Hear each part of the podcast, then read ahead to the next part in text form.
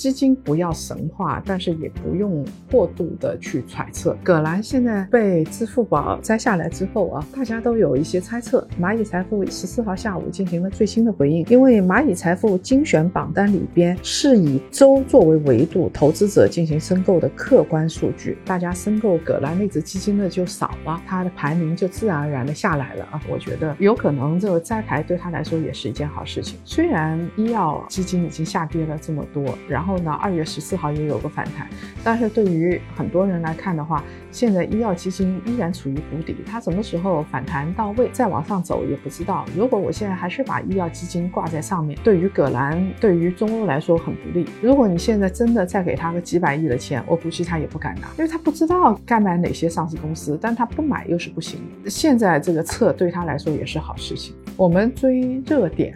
追热门的基金经理追得太过分。从去年来看的话啊，在大跌的过程当中，很多基民是买的，它还不是定投，而是一次性的投入。对于基民来说，风险是比较大的。其实刀最快的时候，通常是在下跌的过程中。所以对于普通的投资者来说的话，要么做定投，要么做右侧交易。等到稍微看清楚一点。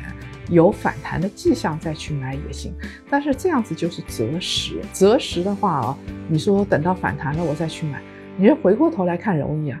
你现在怎么知道是不是反弹？